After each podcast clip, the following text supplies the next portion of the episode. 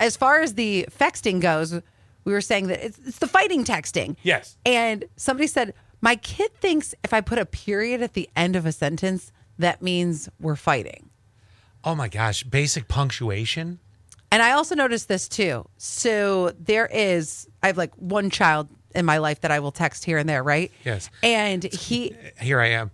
yeah, right. he will never capitalize the first letter of the first word of the text. And it drives me crazy. All right, bleeding off the fexting thing for a couple seconds here. I know that technically people say you don't have to use punctuation and and all that in texting. I do. I, me too. I mean, now listen, you you'll know when I'm mad if there's an exclamation point.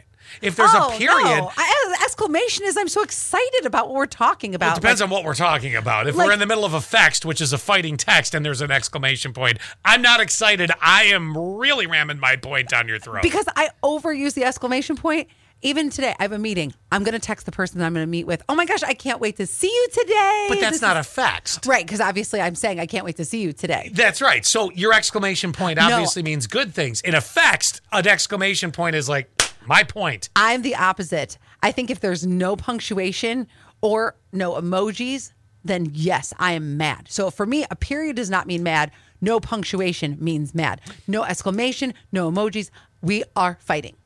This is the problem with texting. This really is the problem. And this is the age old thing that you hear about never read into an email what Mm-hmm. someone's tone is or try to assume what it is because I never would have known that. I've an, I've never a better, would have known it. I have a better idea too because you know how you Fight s- in person? well, almost. I have a revision to this texting thing. You know how you might have a therapist or something that'll say, you know, write down your thoughts.